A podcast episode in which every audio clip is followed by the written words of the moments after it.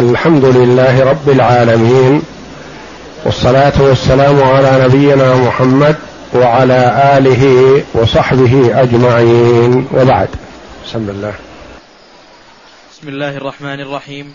الحمد لله رب العالمين والصلاة والسلام على أشرف الأنبياء والمرسلين نبينا محمد وعلى آله وصحبه أجمعين. قال المؤلف رحمه الله تعالى فتح الشطر الثاني من خيبر. تقدم لنا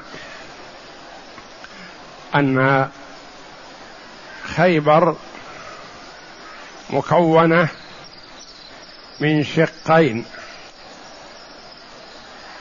وأن كل شق فيه مجموعة وعدد من الحصون وأن اليهود يتحصنون في هذه الحصون ولا يخرجون للقتال المباشر إلا قليلا. وأن أحد الشقين فيه خمسة حصون. حصن ناعم وحصن الصعب بن معاذ وحصن قلعة الزبير وحصن أبي وحصن النزار. هذه الخمسة في أحد الشقين. والثلاثة الأولى التي هي ناعم والصعب والزبير في منطقة ومكان يقال له النطات والحصنان الآخران حصن أبي وحصن النزار يقعان في منطقة تسمى بالشق وكل هذه في النطات. أما الشق الثاني ويعرف بالكتيبة ففيه ثلاثة حصون. وتقدم لنا الطريقة التي حصلت بها فتح الخمسة الحصون التي في قسم النطات ووقفنا على الثلاثة الحصون التي في القسم الثاني وهو الكتيبة.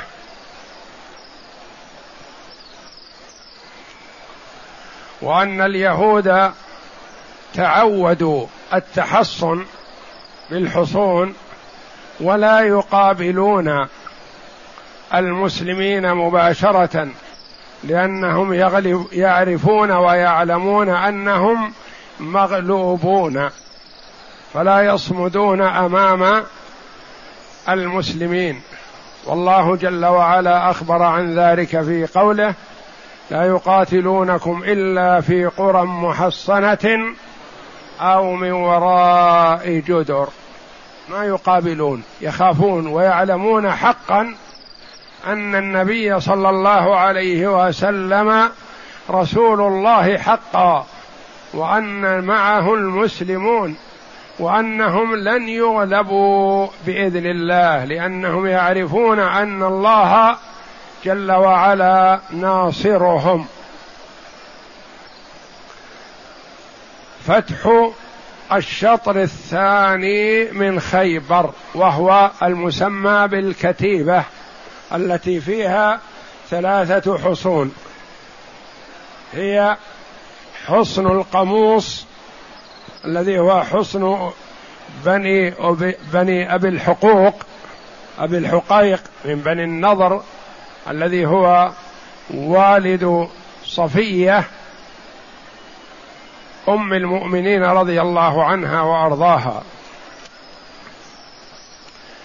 وحصن الوطيح وحصن السلالم. ثلاثة حصون في هذا القسم المسمى بالكتيبة. نعم. ولما فتح ناحية النطاة والشق تحول رسول الله صلى الله عليه وسلم إلى أهل الكتيبة والوطيح والسلالم حصن أبي الحقيق من بني من بني النضير. وجاءهم كل فار انهزم من النطاة والشق وتحصن هؤلاء أشد التحصن. واختلف أهل المغازي. يعني ما بقي عند اليهود إلا هذه الثلاثة الحصون وكان فيها مناعة لكنها صغيرة. وكان اليهود يتحصنون في الحصون التي قبلها الخمسة التي قبلها.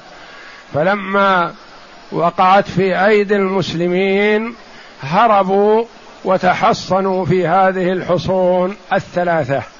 وقد علموا حقا أنهم مغلوبون لا محالة.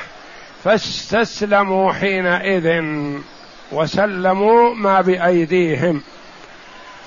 ويقال أنهم سلموا بعد قتال لكنهم في حال يأس.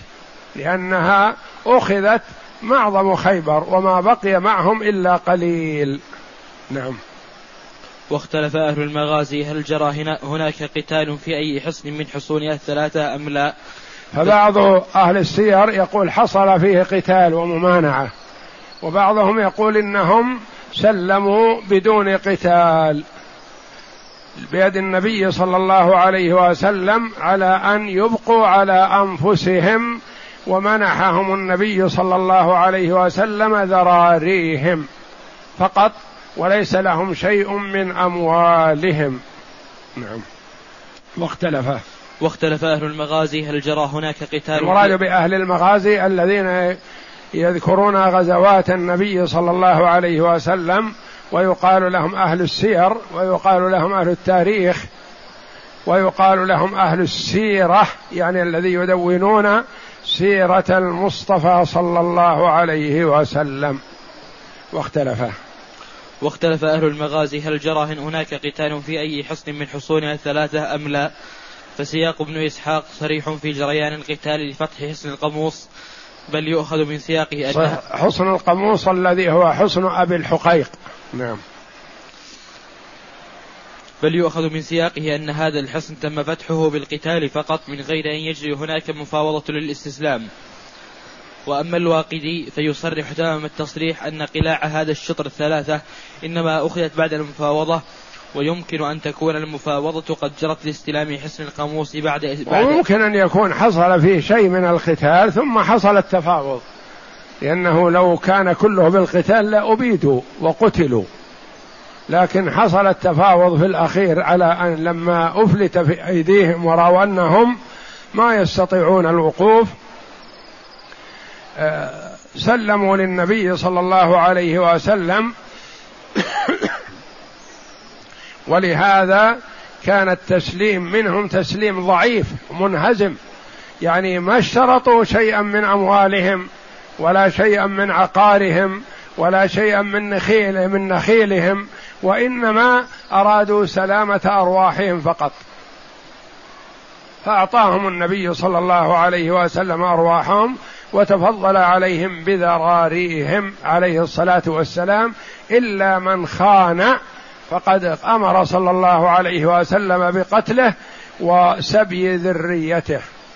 نعم. وأما الواقدي فيصرح تمام التصريح. وأما الواقدي وأما الواقدي فيصرح تمام التصريح أن قلاع هذا الشطر الثلاثة إنما أخذت بعد المفاوضة ويمكن أن تكون المفاوضة قد جرت لاستلام حسن القاموس بعد إدارة القتال. وأما الحصنان الآخران فقد سلما إلى المسلمين إلى المسلمين دون ما قتال.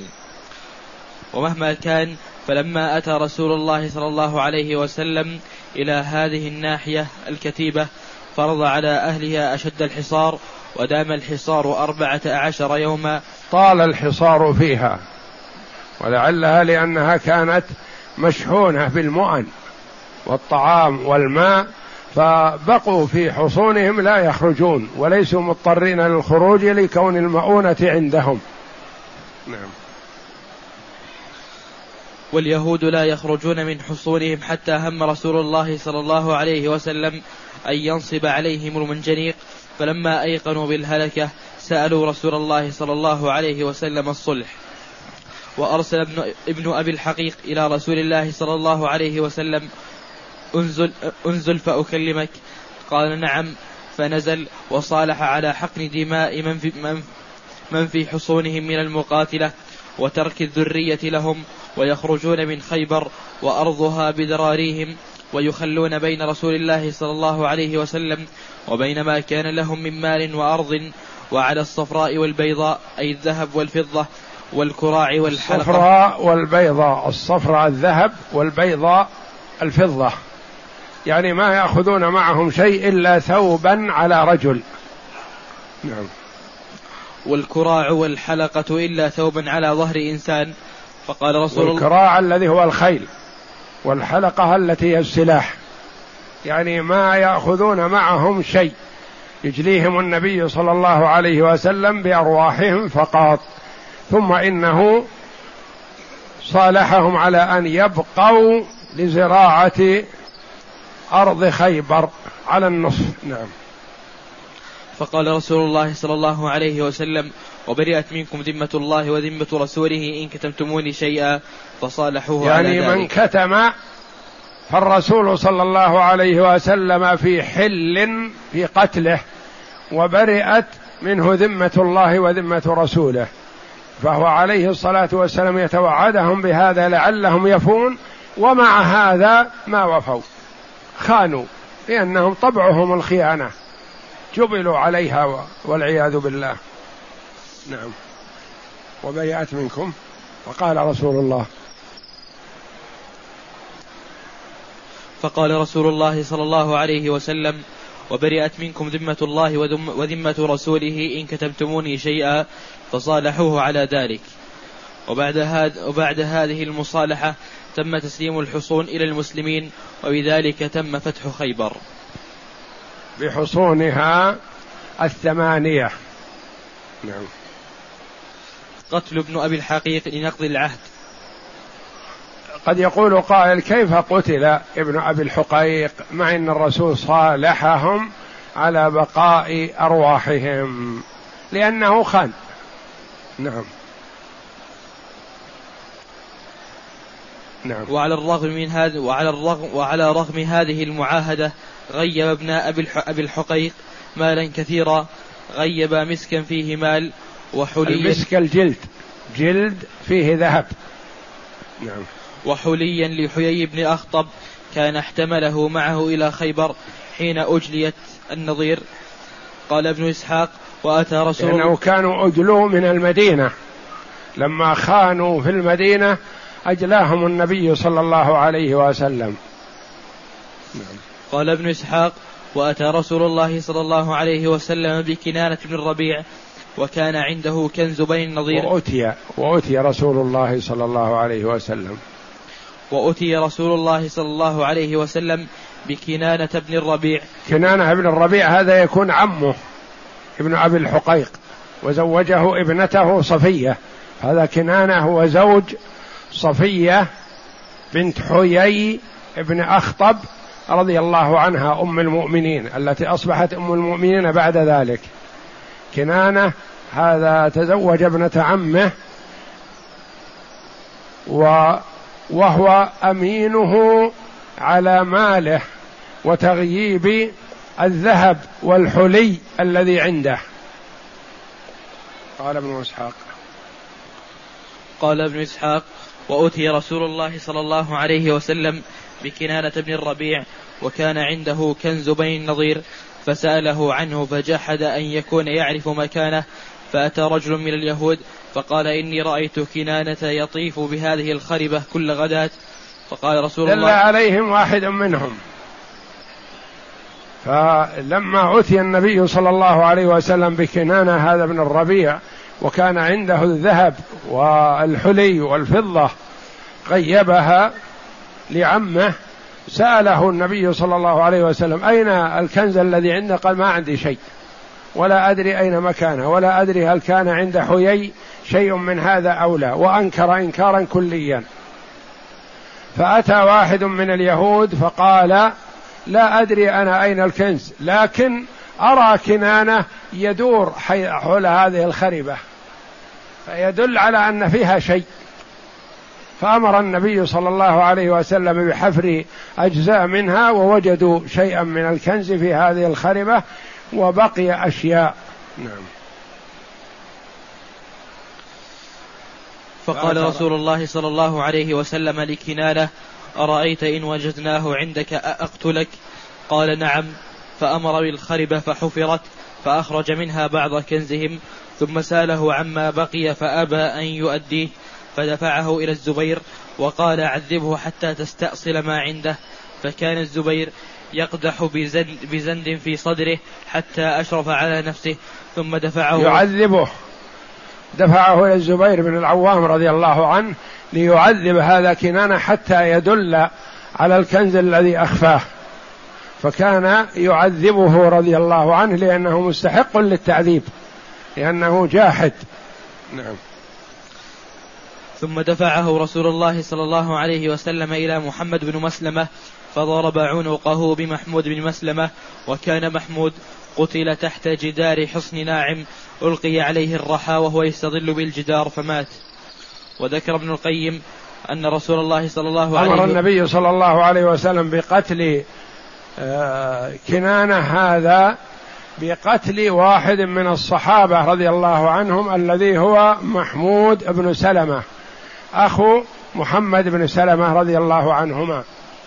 فأعطاه إياه ليقتله بقتل أخيه لأنهم غدروا بأخيه وقتلوا كان جالس تحت الجدار فأرسلوا إليه حجرا فقتله رضي الله عنه. نعم. وذكر ابن القيم وكان محمود. وكان محمود قتل تحت جدار حصن ناعم ألقي عليه الرحى وهو يستظل بالجدار فمات. وذكر ابن القيم أن رسول الله صلى الله عليه وسلم أمر بقتل ابني أبي الحقيق. ابن أبي الحقيق. ابني يعني أبو صفية وعمها لخيانتهم. وكان الذي اعترف عليهما بإخفاء المال هو ابن عم كنانة. وسبى رسول الله صلى الله عليه وسلم صفية بنت حيي بن أخطب وكانت تحت كنانة ابن أبي الحقيق. وكانت عروسا حديث عهد بالدخول. كانت في أيام عرسها مع ابن عمها وسبيت مع من سبي. ثم إنه جاء رجل من العرب يسأل النبي صلى الله عليه وسلم دحية الكلب يسأل النبي صلى الله عليه وسلم جارية قال اذهب إلى السبي فانظر وخذ واحدة منها. فنظر فوجد أحسنها صفية. فأخذها. فعلم من عرف الحال فأسرع إلى النبي صلى الله عليه وسلم فقال فقال يا رسول الله إنك أذنت لدحية الكلب أن يأخذ جارية وإنه أخذ صفية بنت حيي بن أخطب وإن هذه بنت ملك بني النضير. ولا تصلح إلا لك يا رسول الله. فأرسل النبي صلى الله عليه وسلم في أثر الرجل ان يأتي هو والجارية التي معه. فجاء بها إلى النبي صلى الله عليه وسلم وقال له خذ غيرها. وأخذها صلى الله عليه وسلم وأكرمها عليه الصلاة والسلام فهو يكرم من يستحق الإكرام. فهو عليه الصلاة والسلام أول شيء دعاها إلى الإسلام. فشهدت أن لا إله إلا الله وأن محمدا رسول الله وأسلمت. فأعتقها صلى الله عليه وسلم وجعل عتقها صداقها. فلم يجعلها عليه الصلاة والسلام أمة وإنما جعلها زوجة إحدى أمهات المؤمنين رضي الله عنهن أجمعين. فرأى النبي صلى الله عليه وسلم أثر الضربة في وجهها خضرة فقال ما هذه؟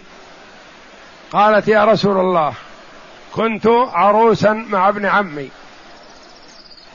فرأيت فيما يرى النائم أن القمر نزل من مكانه وأنه سقط في حجري.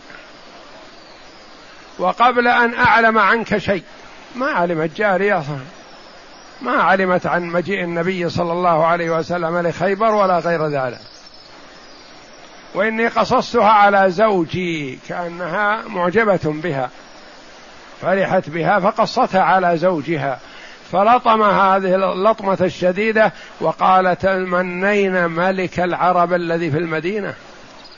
يعرف اللعين الشقي أن القمر هو رسول الله صلى الله عليه وسلم ما يصلح أن يكون هو الشقي. يعرف أنه ليس أهلا لأن يكون ذلك. فقال تتمنين ملك العرب الذي في المدينة؟ وحتى ما يعترف أنه رسول وهو يعرف حقيقة الأمر أنه رسول الله.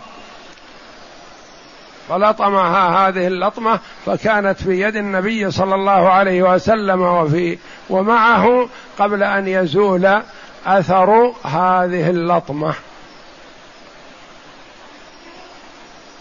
نعم.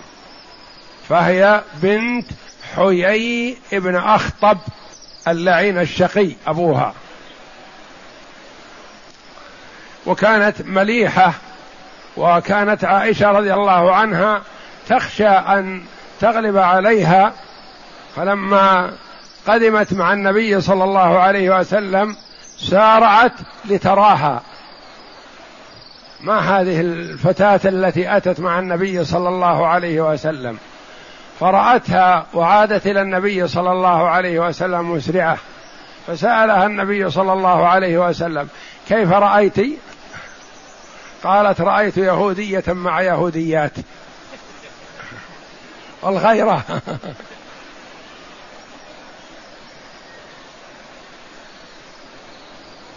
وكانت رضي الله عنها صفية يعيرها بعض النساء فيقولن لها أنت يهودية أو كلمة نحوها. فقال لها النبي صلى الله عليه وسلم قولي أبي هارون وعمي موسى. يعني ما يسوغ لكم أن تعيروني. أنا أصيلة في المجد والشرف والنبوة فهي من سلالة هارون أخي موسى.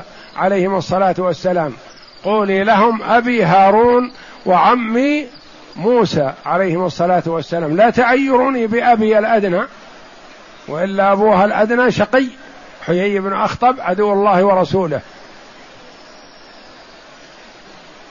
ويؤخذ من هذا أن قرابة الإنسان من حيث الأبوة أو البنوة في الشقاوة ما تضره.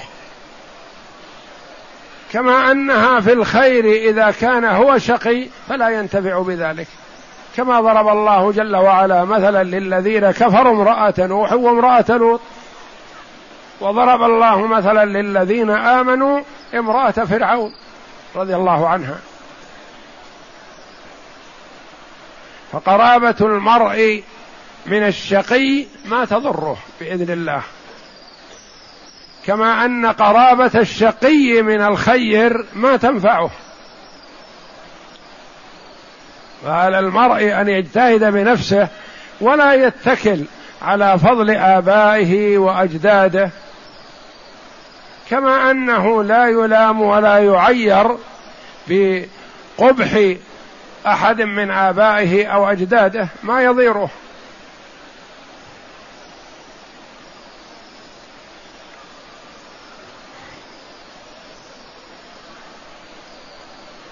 وذكر وذكر ابن القيم أن رسول الله صلى الله عليه وسلم أمر بقتل ابني أبي ابني أبي الحقيق. أبوها وعمها. نعم. وكان الذي اعترف عليهما بإخفاء المال هو ابن عم كنانة. ابن عم كنانة واحد من أبناء عمومتهم لأنه مطلع عليهم ومنهم. نعم. وسبى رسول الله صلى الله عليه وسلم صفية بنت حي بن أخطب وكانت تحت كنانة ابن أبي الحقيق وكانت عروسا حديثة عهد بالدخول. نعم. قسمة الغنائم. ومن المعلوم أن الأمة إذا ملكها الشخص تحتاج إلى استبراء تستبرأ ولا يجوز له أن يستمتع بها قبل استبرائها. وهذه صفية رضي الله عنها ليست أمة. فالنبي صلى الله عليه وسلم ملكها في أول الأمر. ثم إنه أعتقها وجعل عتقها صداقها عليه الصلاة والسلام تكريما لها. وعلى مبدأ ارحموا عزيز قوم ذل. وهو عليه الصلاة والسلام يكرم من له شرف ايا كان حتى وإن كان شرفه في الجاهلية. كما أكرم أخت عدي بن حاتم الطائي واعتقها عليه الصلاة والسلام وكان سبب إكرامه لها عودة عدي بن حاتم الطائي الذي أسلم رضي الله عنه وصار له مواقف جيدة في الإسلام. وإلا فقد كان هرب إلى الشام لما وصلت خيل النبي صلى الله عليه وسلم إلى منطقة طي وسبت من سبت ومن ضمن السبي أخت عدي فاعتقها عليه الصلاة والسلام وحملها وأرسلها إلى أهلها لأنها عزيزة قوم. فأرسلت إلى أخيها تلومه تقول جئتك من عند خير الناس وأفضل الناس لم تهرب؟ وأكدت عليه بأن يذهب إلى النبي صلى الله عليه وسلم وكان رجل شريف لكنه مثل هرب. عكرمة بن أبي جهل رضي الله عنه هرب من من مكة إلى البحر إلى جدة ومن جدة يريد الذهاب إلى الحبشة فرارا عن الإسلام. ثم إن الله جل وعلا اختار له الخير فعاد ورجع. وعدي هرب إلى الشام لأنه تنصر ويذهب إلى أهل ديانته التي اعتنق النصرانية.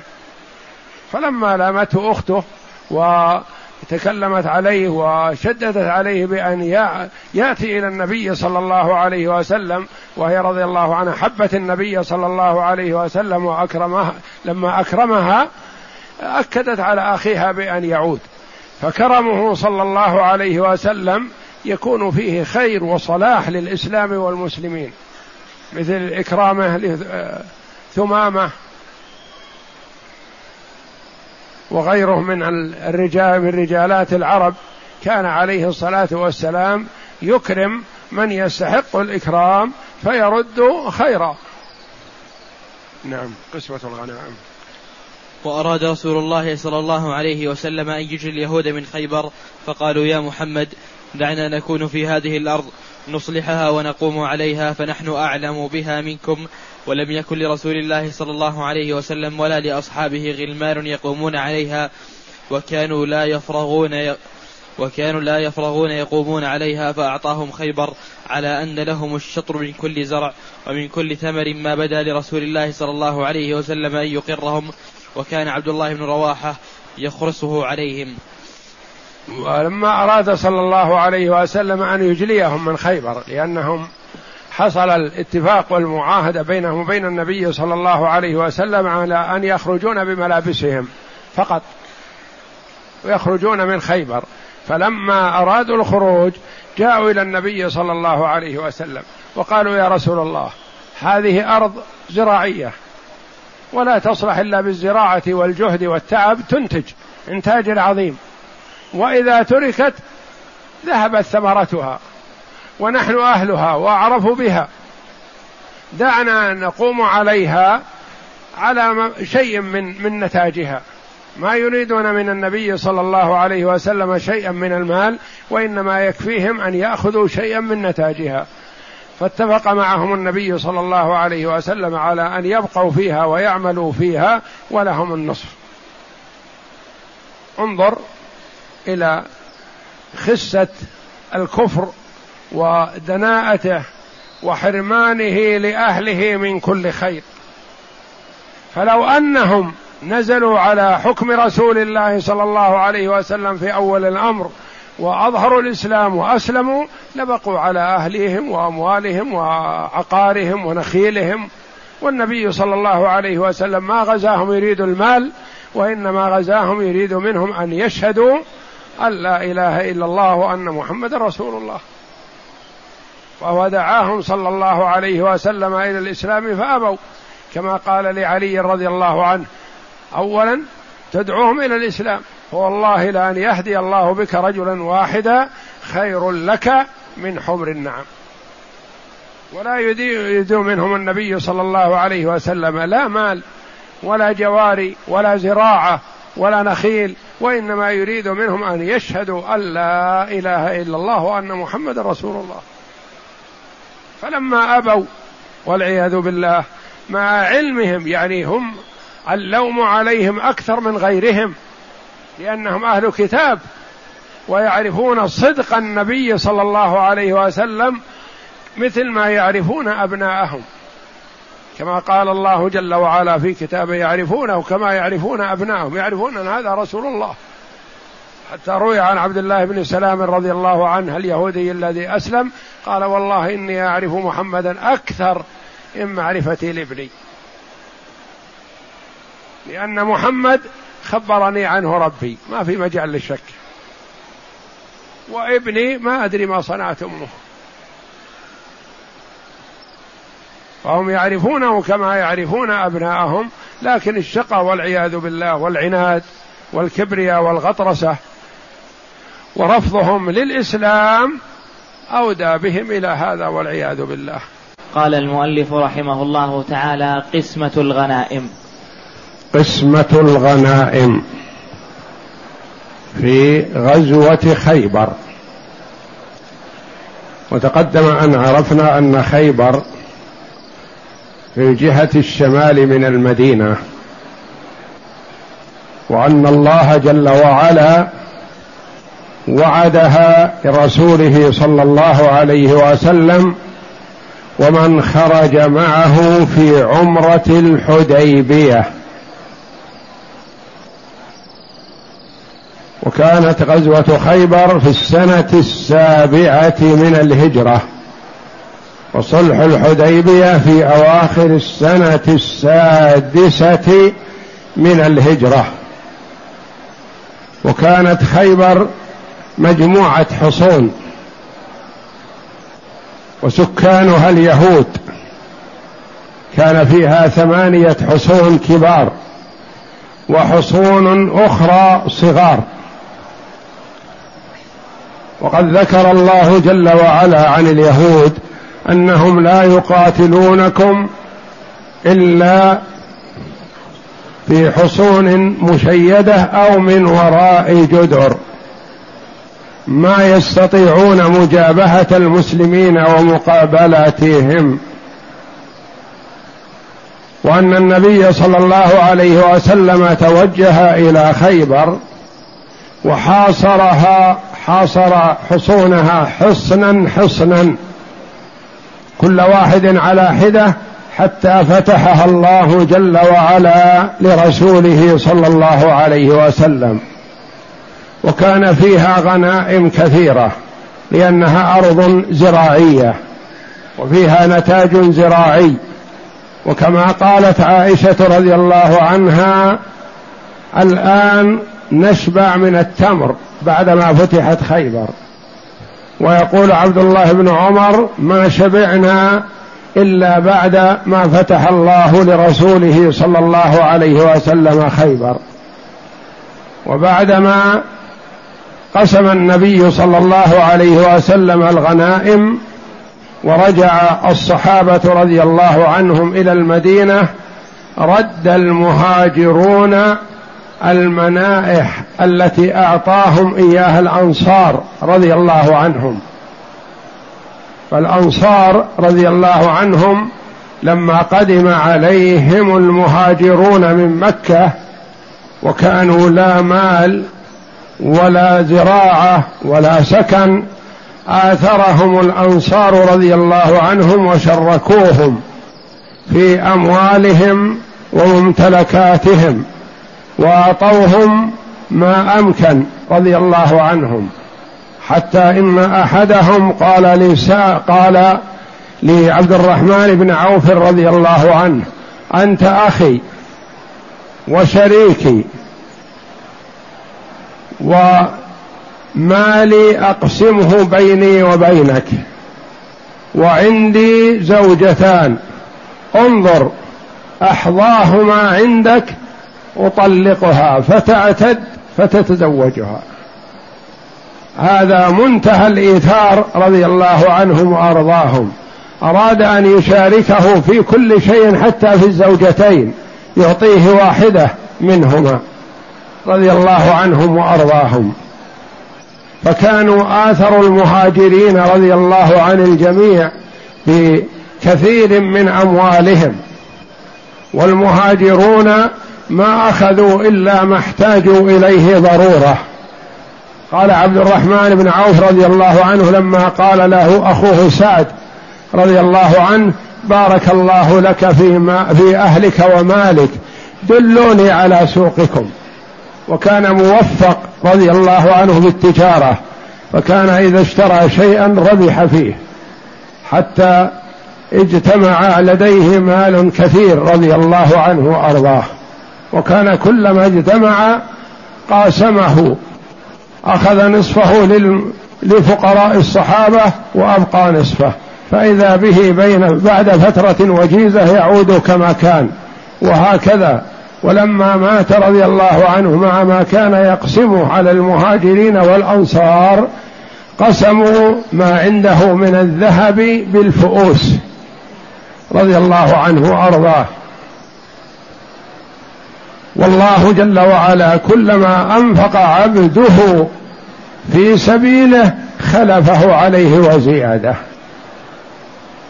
وما أنفقتم من شيء فهو يخلفه جل وعلا.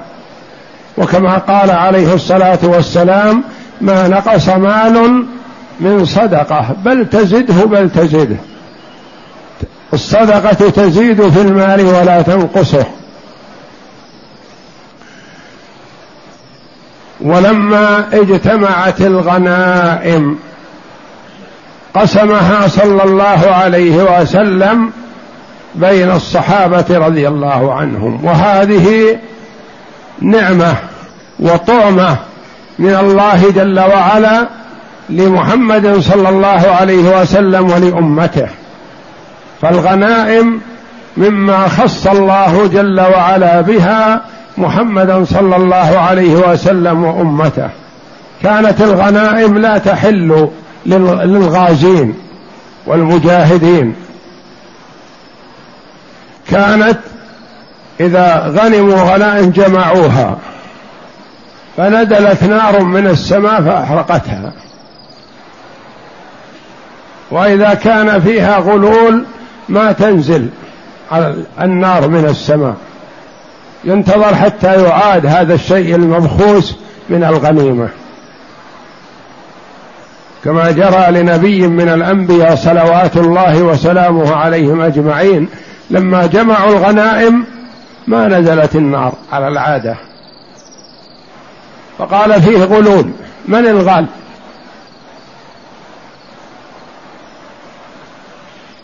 فأخفى نفسه لكن الله جل وعلا أظهره لنبيه. فقال ليبايعني من كل قبيلة زعيمها. فزعيم القبيلة التي فيها الغلول لصقت يده بيد النبي. فقال فيكم الغلول لتبايعني كل فرد من أفراد القبيلة. فلصقت يد الغال في يده النبي. فأمره أن يحضر ما غل فأحضره. فنزلت النار فأحرقته. والنبي صلى الله عليه وسلم يقول أعطيت خمسا لم يعطهن أحد قبلي ومنها أحلت لي الغنائم. هذه طعمة من الله جل وعلا لمحمد صلى الله عليه وسلم وأمته. غنائم خيبر قسمها النبي صلى الله عليه وسلم بين الذين خرجوا معه في صلح الحديبية. الذين حضروا صلح الحديبية لانها طعمة لهم وعدكم الله مغانم كثيرة تأخذونها فعجل لكم هذه وكف أيدي الناس عنكم. فكانت لمن حضر غزوة الحديبية أو عمرة الحديبية أو صلح الحديبية. تجدها في بعض الكتب يقول عمرة الحديبية. وفي بعضها يقول غزوة الحديبية. وفي بعضها يقول صلح الحديبية وكلها حق. فقسمها النبي صلى الله عليه وسلم هذه الغنائم نصفين.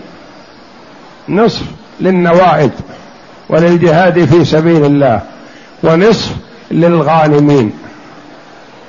وسهم النبي صلى الله عليه وسلم كأي فرد من أفراد المسلمين عليه الصلاة والسلام.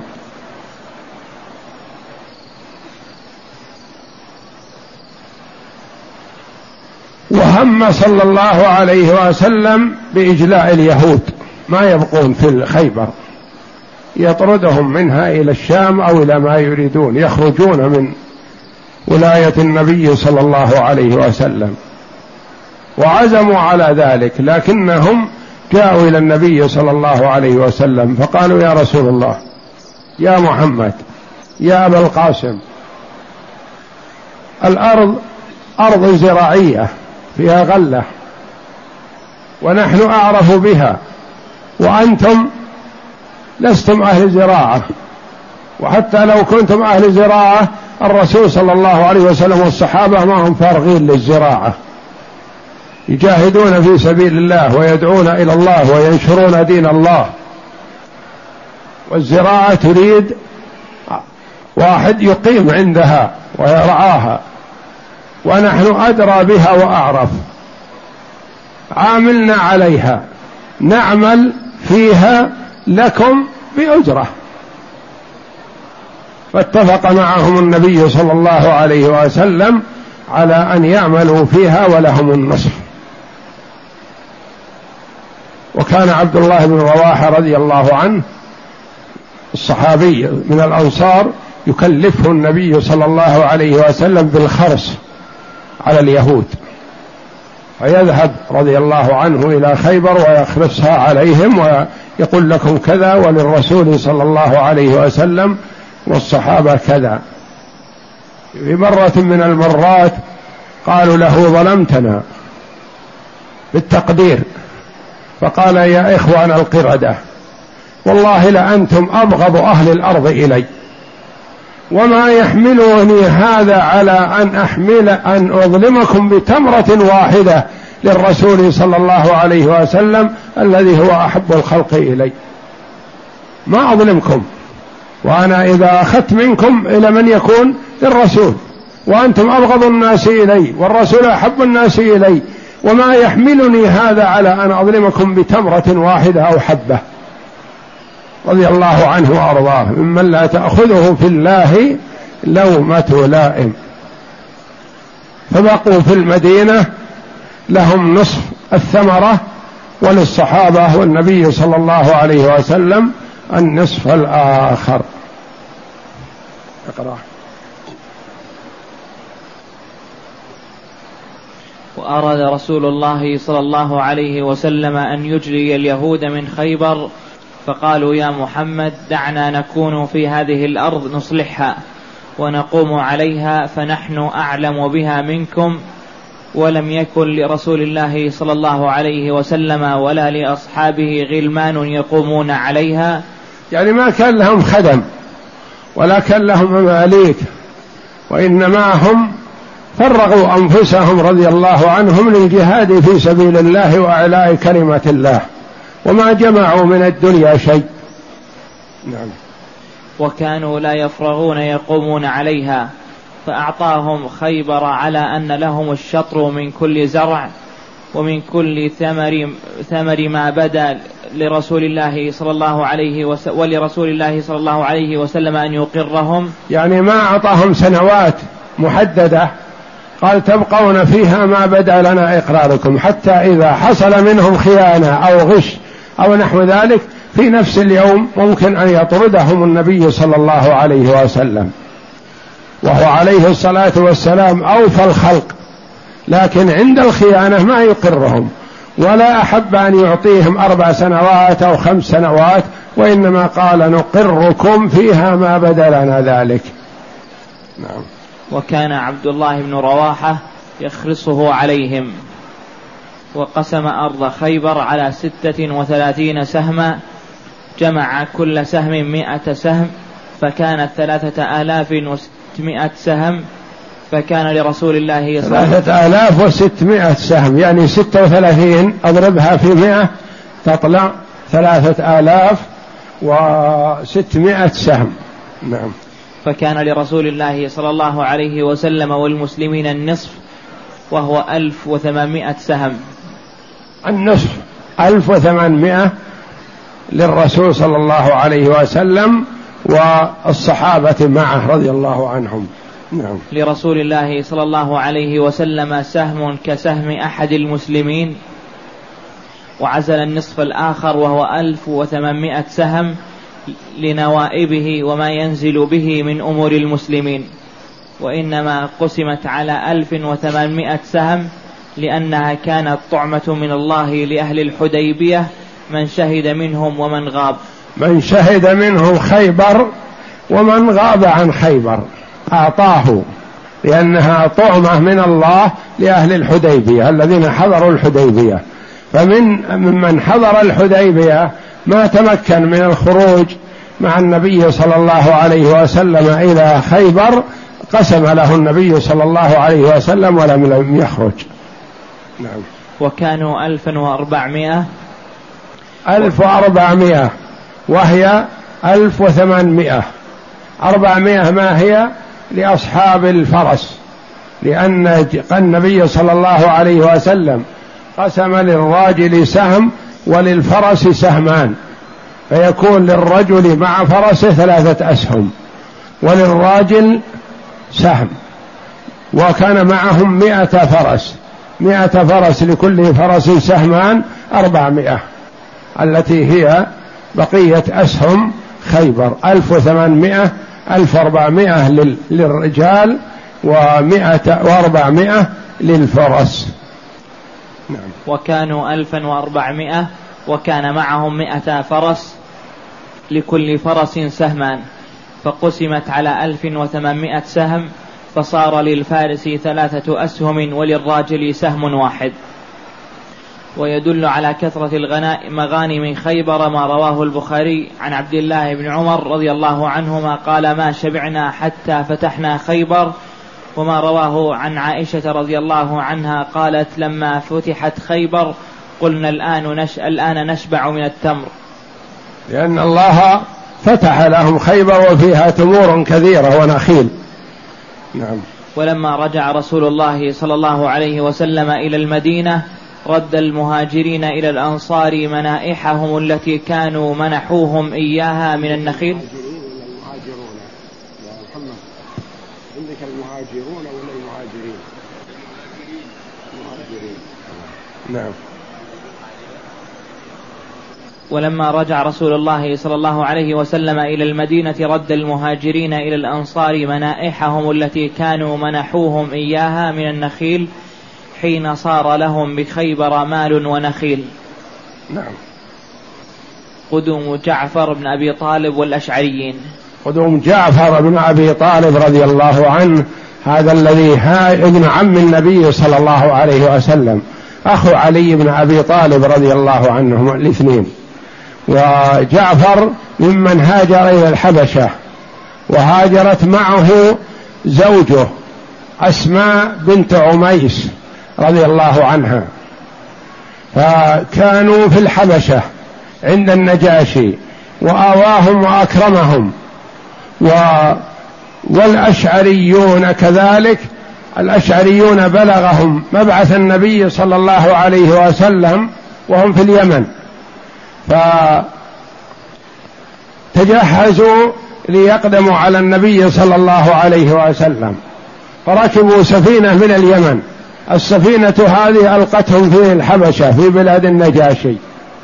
فدخلوا بلاد النجاشي الحبشة فالتقوا بجعفر. بن أبي طالب رضي الله عنه.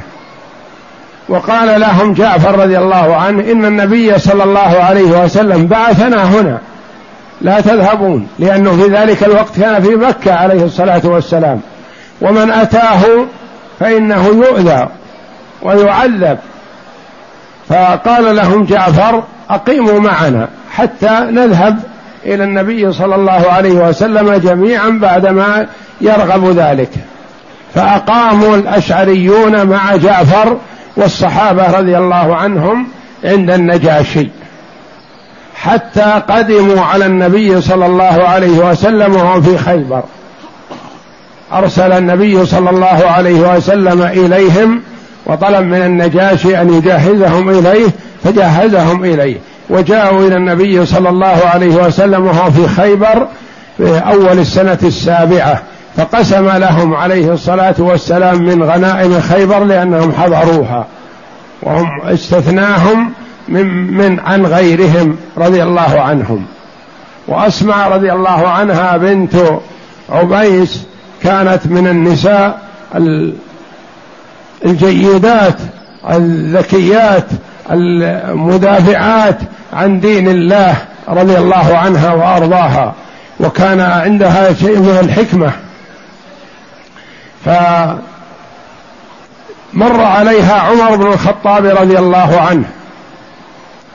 و فقال لها من هذه؟ يقول لمن عندها من محارمه. قالوا هذه أسماء بنت عميس. قال هذه الحبشية الحبشية سبقناكم بالهجرة. يقول لها رضي الله عنه. قالت ما سبقتمونا نحن سبقناكم.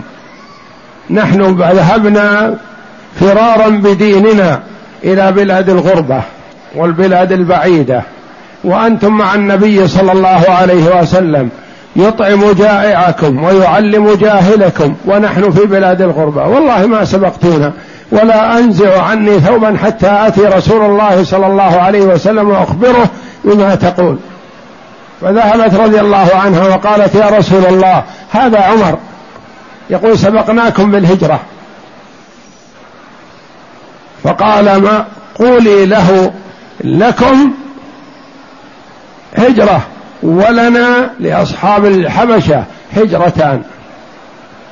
فميزها صلى الله عليه وسلم وقال هؤلاء الذين هم عمر وإخوانه لهم هجرة هاجروا من مكة إلى المدينة. وأنتم يا أصحاب السفينة لكم هجرتان. هجرة من مكة إلى الحبشة وهجرة من الحبشة إلى المدينة رضي الله عنهم. ولها موقف مع ولديها تنازعا لأنها رضي الله عنها تنقلت بين خيار الرجال. تزوجها جعفر وله منها أولاد جعفر بن أبي طالب. ثم تزوجها أبو بكر الصديق رضي الله عنه بعد استشهاد جعفر فأنجبت له. ثم تزوجها علي بن أبي طالب رضي الله عنه بعد ذلك. فمر علي رضي الله عنه وإذا ولد أبي بكر مع أولاد جعفر يتنازعون. فقال علي رضي الله عنه يا أسماء انظري إلى أولادك يتنازعون أفصلي بينهم. كل واحد يقول أبي أطيب من أبيك وهم كلهم خيار رضي الله عنهم. أفصلي بين أولادك. فجاءت رضي الله عنها وقالت أنتم يا أولاد جعفر أبوكم سيد الشباب. وأنت يا ولد أبي بكر أبوك سيد الكهول الشيوخ. فقال ماذا أبقيت لنا يا أسماء؟ إذا صار الأول سيد الشباب والثاني سيد الشيوخ ماذا بقي لنا؟ هو زوجها رضي الله عنه. قالت ما يضيرك أن تكون أدون الثلاثة؟ ما يضيرك. إذا كنت مع جعفر أخوك جعفر أكبر من علي رضي الله عنه وأبو بكر مشهود له رضي الله عنه وهي رضي الله عنها مع علي الآن. فقالت ما يضيرك أن تكون أقل الثلاثة؟ ما يضيرك. فخر لك. إذا كنت قرين لهؤلاء الثلاثة أنت ثالثهم رضي الله عنها. كان عندها من الحكمة والرغبة في الخير رضي الله عنها والفرار بدينها مع زوجها جعفر بن أبي طالب الذي هو الطيار يسمى الطيار لأن الله أبدله بجناحين في الجنة يطير فيهما حيث شاء رضي الله عنه وأرضاه. لأنه قتل رضي الله عنه شهيدا في المعركة وكان اللواء بيده اليمنى. فقطعت يده اليمنى فمسك اللواء بيده اليسرى. فقطعت يده اليسرى فثنى رقبته على اللواء حتى لا يسقط رضي الله عنه. فأخبر النبي صلى الله عليه وسلم أن الله أبدله بيديه جناحين في الجنة يطير فيهما حيث شاء رضي الله عنه. وكان أسن وأكبر من علي بن أبي طالب رضي الله عنه وأخوه. نعم. وفي هذه الغزوة قدم عليه ابن عمه جعفر بن أبي طالب وأصحابه ومعهم الأشعريون أبو موسى وأصحابه. الأشعريون كانوا من اليمن كما عرفنا. ما كانوا مع جعفر من هاجرين من مكة إلى المدينة إلى الحبشة وإنما جاءوا من اليمن. فالتقوا بجعفر فبقوا معه حتى طلب الرسول صلى الله عليه وسلم عودة جعفر فعادوا معه وجاءوا إلى النبي صلى الله عليه وسلم وهو في خيبر. نعم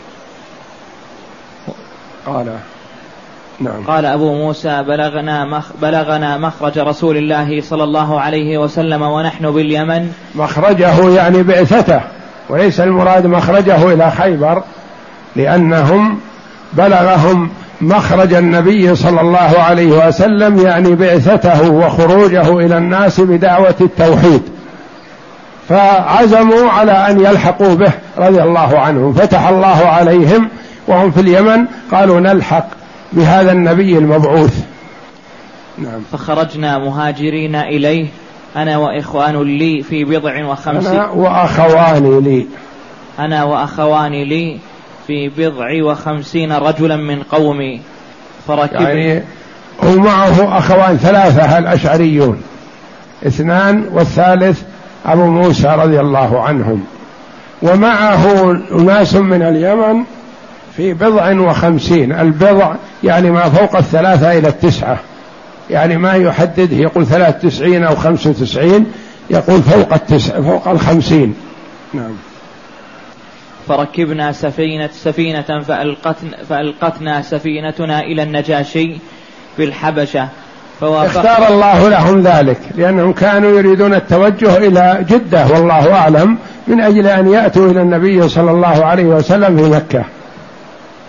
فألقتهم السفينة بالحبشة ما ألقتهم ما توجهت بهم إلى حيث يريدون. اختيار الله جل وعلا لهم أن يبقوا في الحبشة هذه الفترة. نعم. فوافقنا جعفرا وأصحابه فقال إن رسول الله صلى الله عليه وسلم بعثنا وأمرنا بالإقامة فأقيموا معنا. هذا في أول الأمر قبل أن يطلبهم عليه الصلاة والسلام. قال أقيموا معنا لأننا جئنا من عند النبي صلى الله عليه وسلم. نعم. فأقمنا معه حتى قدمنا فوافقنا رسول الله صلى الله عليه وسلم حين فتح خيبر فأسهم لنا. وما قسم لأحد غاب عن فتح خيبر شيئا إلا لمن شهد معه إلا لأصحاب سفينتنا مع جعفر وأصحابه. قسم لهم قسم لهم معهم. ولما قدم جعفر على النبي صلى الله عليه وسلم تلقاه وقبله وقال والله ما أدري بأيهما أفرح بفتح خيبر أم بقدوم جعفر. هذا يدل على فرح النبي صلى الله عليه وسلم بقدوم جعفر ومن معه من الصحابة رضي الله عنهم الذين قدموا. فيدل على أن النبي النبي صلى الله عليه وسلم يفرح بما يسر وبما هو يفرح به الناس عادة. ففرح بقدوم ابن عمه وبمن معه من المهاجرين الذين هاجروا من مكة إلى الحبشة وبمن جاء به من أهل اليمن. ويقول عليه الصلاة والسلام يعني فرحتان معا. فرحة فتح خيبر وفرحة قدوم جعفر رضي الله عنه ومن معه. نعم. وكان قدوم هؤلاء على أثر بعث الرسول صلى الله عليه وسلم إلى النجاشي عمرو بن أمية الضمري يطلب منه توجيههم إليه. فأرسل الرسول صلى الله عليه وسلم إكراما للنجاشي ما طلب من جعفر ومن معه أن يأتوا. طلب أرسل عمرو ابن أمية الضمري رضي الله عنه رسولا من عنده إلى النجاشي. يطلب النبي صلى الله عليه وسلم من النجاشي أن يأذن لجعفر ومن معه بالقدوم إليه. فرحب النجاشي بطلب النبي صلى الله عليه وسلم وجهزهم بسفينتين رحمه الله. نعم. فأرسلهم النجاشي على مركبين وكانوا ستة عشر رجلا معهم من بقي من نسائهم وأولادهم وبقيتهم جاءوا إلى المدينة قبل ذلك. يعني كان المهاجرون من مكة إلى الحبشة كثير. وتراسلوا بالهجرة إلى الحبشة. لكنهم بعدما هاجر النبي صلى الله عليه وسلم إلى المدينة واستقر في المدينة بدأوا يعودون شيئا فشيئا. بقي آخرهم هؤلاء ستة عشر رجل ومعهم بعض أسرهم من نساء وأطفال وإلا الكثير منهم عادوا رضي الله عنهم. فأعطاهم النبي النجاشي رحمه الله سفينتين يركبونها إلى النبي صلى الله عليه وسلم. نعم. الزواج بصفية. نعم. ذكرنا أن صفية جعلت في السبايا حين قتل زوجها كنانة بن أبي الحقيق لغدر. صفية بنت حيي ابن أخطب زعيم زعماء اليهود. وكان في المدينة. وطرد منها إلى الشام أو إلى خيبر فاستقر في خيبر. وخان على طبعهم اليهود. ما ينفكون عن الخيانة أبدا من الزمن الأول إلى يومنا هذا. وهم أهل خيانة وغدر. ما يفون بعهد.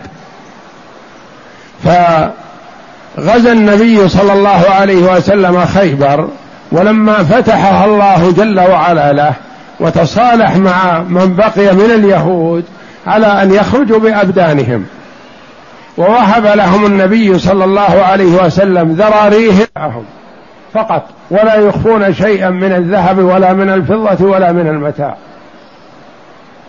وأخبرهم النبي صلى الله عليه وسلم بأن من خان وأخفى شيء فعقوبته القتل. فحيي بن أخطب أخفى كثيرا من المال وأعطاه لكنانة ابن أخيه كنانة ابن أبي الحقيق يصير عم حيي بن أخطب وزوج ابنته يعني هو كنانة زوج بنت حيي بن أخطب التي هي أم المؤمنين فيما بعد صفية رضي الله عنها وأرضاها. فتوعدهم النبي صلى الله عليه وسلم أنهم إن خانوا قتلهم ومن لم يخن أبقاه النبي صلى الله عليه وسلم وأعطاه ذريته ونساءه. حيي بن أخطب خان وكنانة هذا ابن أبي الحقيق خان. وقد توعدهم النبي صلى الله عليه وسلم وأخبرهم بأن من خان عقوبته القتل. فلما حصلت منهم الخيانة قتلهم النبي صلى الله عليه وسلم. قتل حيي بن أخطب وأخوه وكنانة ابن أخيه زوج صفية. فلما قتل أبوها وزوجها وعمها صارت هي في السبي من ضمن السبايا. فأخذها النبي صلى الله عليه وسلم مع السبي. وجمع السبي الذي سبي من خيبر جمعه في مكان. نعم. ولما جمع السبي جاء دحية بن خليفة الكلبي. دحية هذا رجل من رجالات العرب. وكان ذا مظهر وهيبة ووقار. وكان جبريل عليه الصلاة والسلام كثيرا ما يأتي إلى النبي صلى الله عليه وسلم بصورة دحية الكلب ويجلس معه ويخاطبه وتراه عائشة تقول لا أشك أنه دحية الكلب. فإذا به جبريل عليه السلام. جاء دحية الكلب يطلب جارية من هذه الجواري لأن الرسول عليه الصلاة والسلام يعطي من طلبه ما يرد سائل عليه الصلاة والسلام. ويعطي العطاء الجزيل عليه الصلاة والسلام. لما طلبه دحية الكلب جارية قال اذهب إلى السبي في المكان كذا وخذ واحدة. فوقف عليهم دحية الكلب فنظر في السبي فيها النساء والفتيات فاختار صفية رضي الله عنها. صفية بنت حيي بن أخطب فأخذها. فجاء رجل إلى النبي صلى الله عليه وسلم فقال يا رسول الله إن دحية الكلب أخذ صفية. وصفية هي سيدة اليهود سيدة بني النضير. ما تصلح صفية هذه إلا لك يا رسول الله لأنك أنت الذي تنزل الناس منازلهم. وهذه عزيزة قوم وكبيرة قوم أذلهم الله جل وعلا بالكفر. والضلال والخيانة فهذه ما تصلح إلا لك. فأرسل النبي صلى الله عليه وسلم إلى دحية الكلب وقال ليأتي هو والجارية التي أخذها. نعم. فقال يا نبي الله أعطني جارية من السبي. فقال اذهب فخذ جارية. فأخذ صفية بن حيي صفية بنت حيي فجاء رجل إلى النبي صلى الله عليه وسلم فقال يا نبي الله أعطيت دحية صفية بنت حيي سيدة قريضة وبني النضير لا تصلح. سيدة من سادات اليهود يعني ما تصلح أن تكون مع أي فرد من أفراد الأمة. نعم. لا تصلح إلا لك. قال ادعوه بها فجاء بها. فلما نظر إليها النبي صلى الله عليه وسلم قال خذ جارية من السبي غيرها وعرض عليها النبي صلى الله عليه وعرض عليها النبي صلى الله عليه وسلم الإسلام فأسلمت. ما أحب أن يختارها لنفسه عليه الصلاة والسلام إلا بعد أن تكون مسلمة. لينظر هل هي تدرك وتميز. تكون مسلمة مؤمنة مطيعة لله ولرسوله. أم تصر على يهوديتها وضلالها. فأولا وقبل كل شيء عرض عليها صلى الله عليه وسلم الإسلام. وهي موفقة رضي الله عنها. اختارها الله لنبيه صلى الله عليه وسلم. وكان الأصل أنها تكون جارية لكن النبي صلى الله عليه وسلم رفع من شأنها وهي تستحق ذلك فجعلها أما من أمهات المؤمنين. لأن الصحابة رضي الله عنهم يشكون فيما يأخذه النبي صلى الله عليه وسلم من السبي. هل يجعلها جارية أم يجعلها زوجة من أمهات المؤمنين؟ فقالوا إن حجبها فهي زوجة من أمهات المؤمنين وإن لم يحجبها فهي جارية أمة تباع وتشترى. قد يطيب خاطر النبي صلى الله عليه وسلم منها أو كذا فيهبها لغيره عليه الصلاة والسلام إذا أراد ذلك. نعم.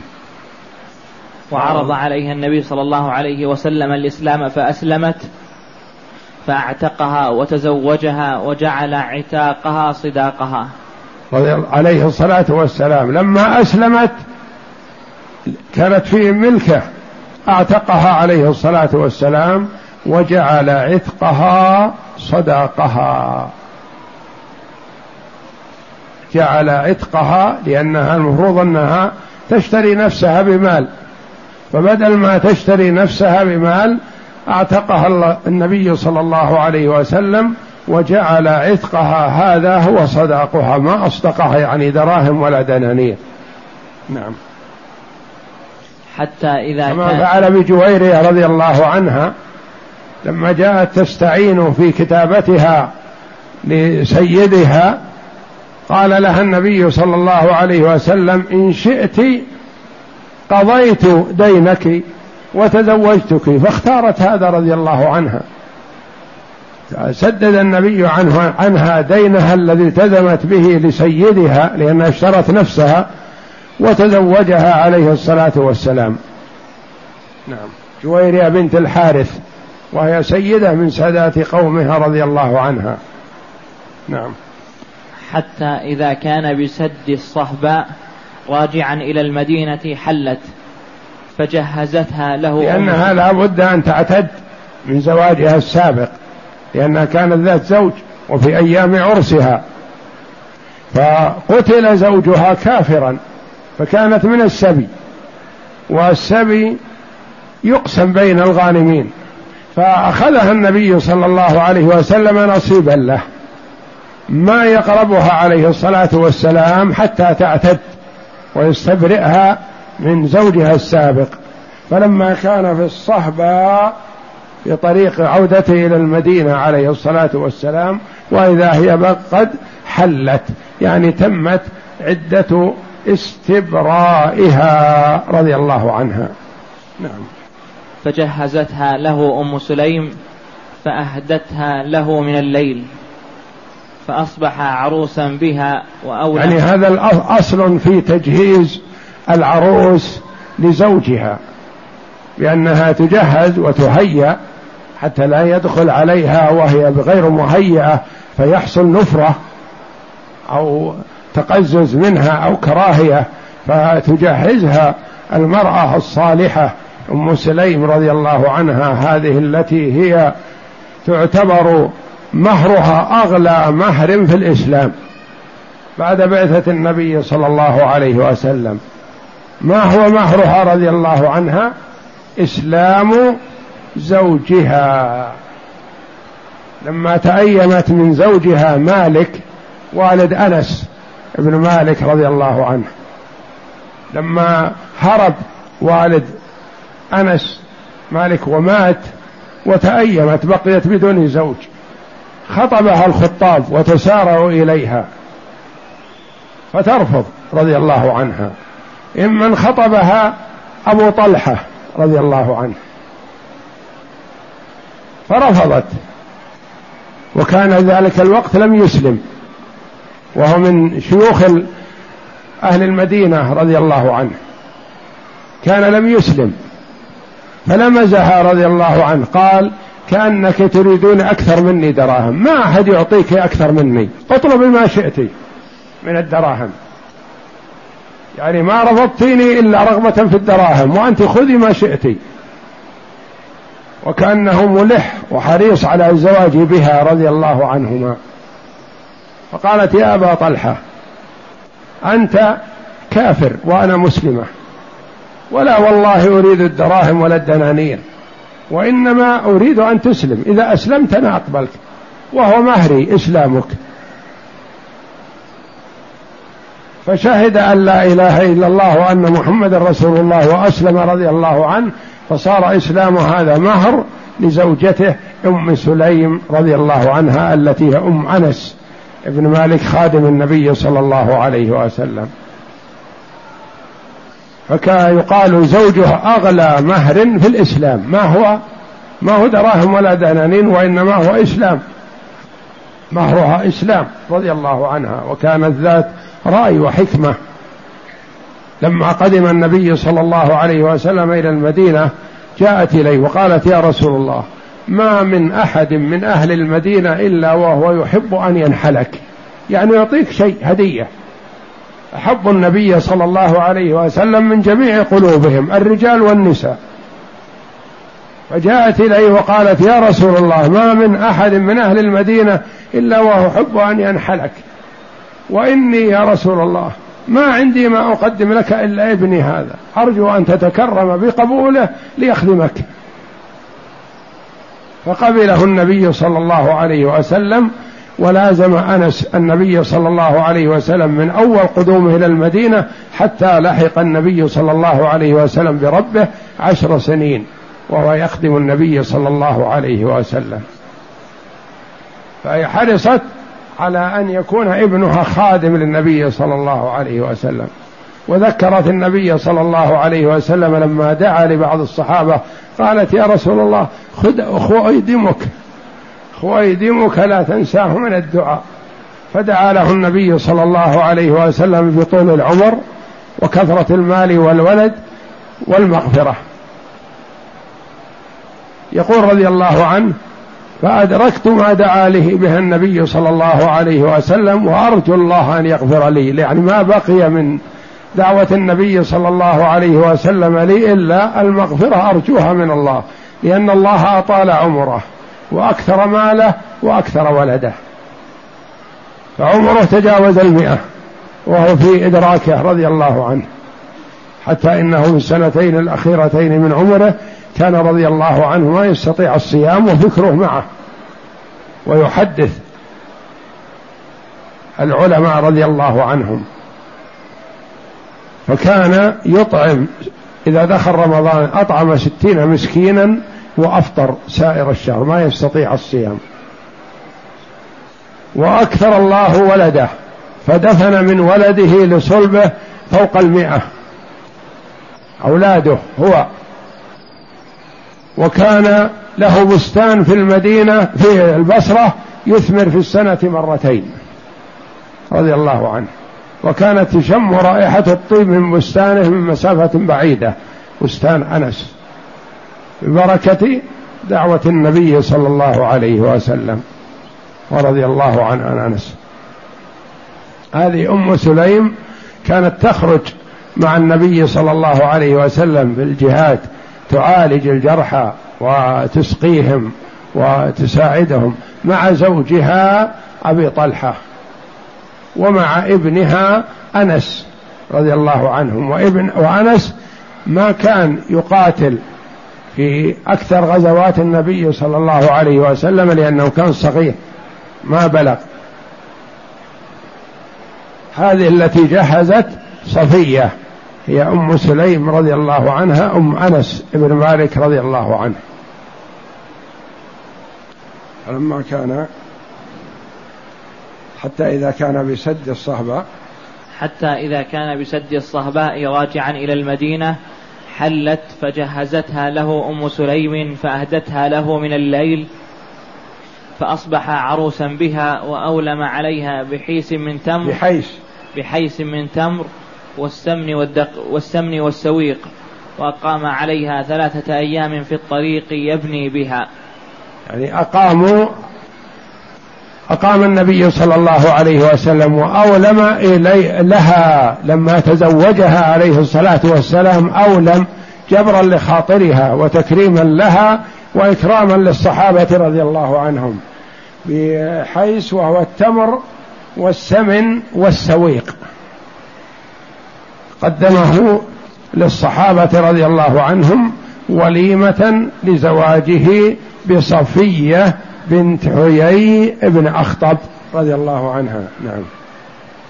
ورأى بوجهها خضرة فقال ما أثر ضربة. ما رأى بوجهها خضرة يعني أثر ضربة شديدة فسألها عنها. نعم. فقال ما هذا؟ قالت يا رسول الله رأيت قبل قدومك علينا كأن القمر زال من مكانه وسقط في حجري. ولا والله ما أذكر من شأنك شيئا. تقول ما خطرت على بالي ولا علمت عن قدومك لا للمدينة ولا للخيبر ولا لشيء من هذا لأنها فتاة غافلة ما تدري. لكنها رأت هذه الرؤيا. نعم. فقصصتها على زوجي فلطم وجهي. الذي هو كنانة ابن أبي الحقيق وهي وإياه عريسان. نعم. فقصصتها على زوجي فلطم وجهي فقال تتمنين هذا الملك الذي بالمدينة. يعني رسول الله صلى الله عليه وسلم. الشقي يعرف أنه رسول الله لكن يريد أن يصرف ما يقر بهذا.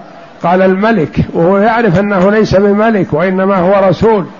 وكما قال الله جل وعلا يعرفونه كما يعرفون أبناءهم. لكن الشقاوة والعياذ بالله والحرمان.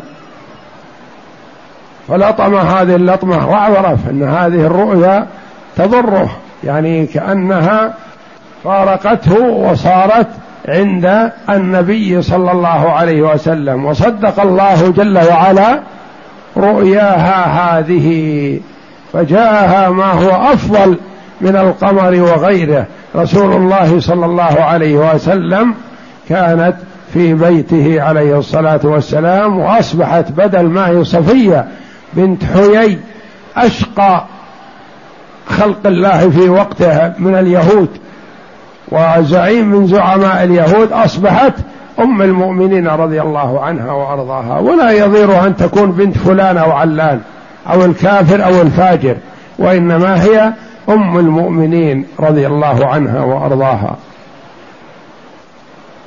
والله أعلم وصلى الله وسلم وبارك على عبده ورسول نبينا محمد وعلى آله وصحبه أجمعين.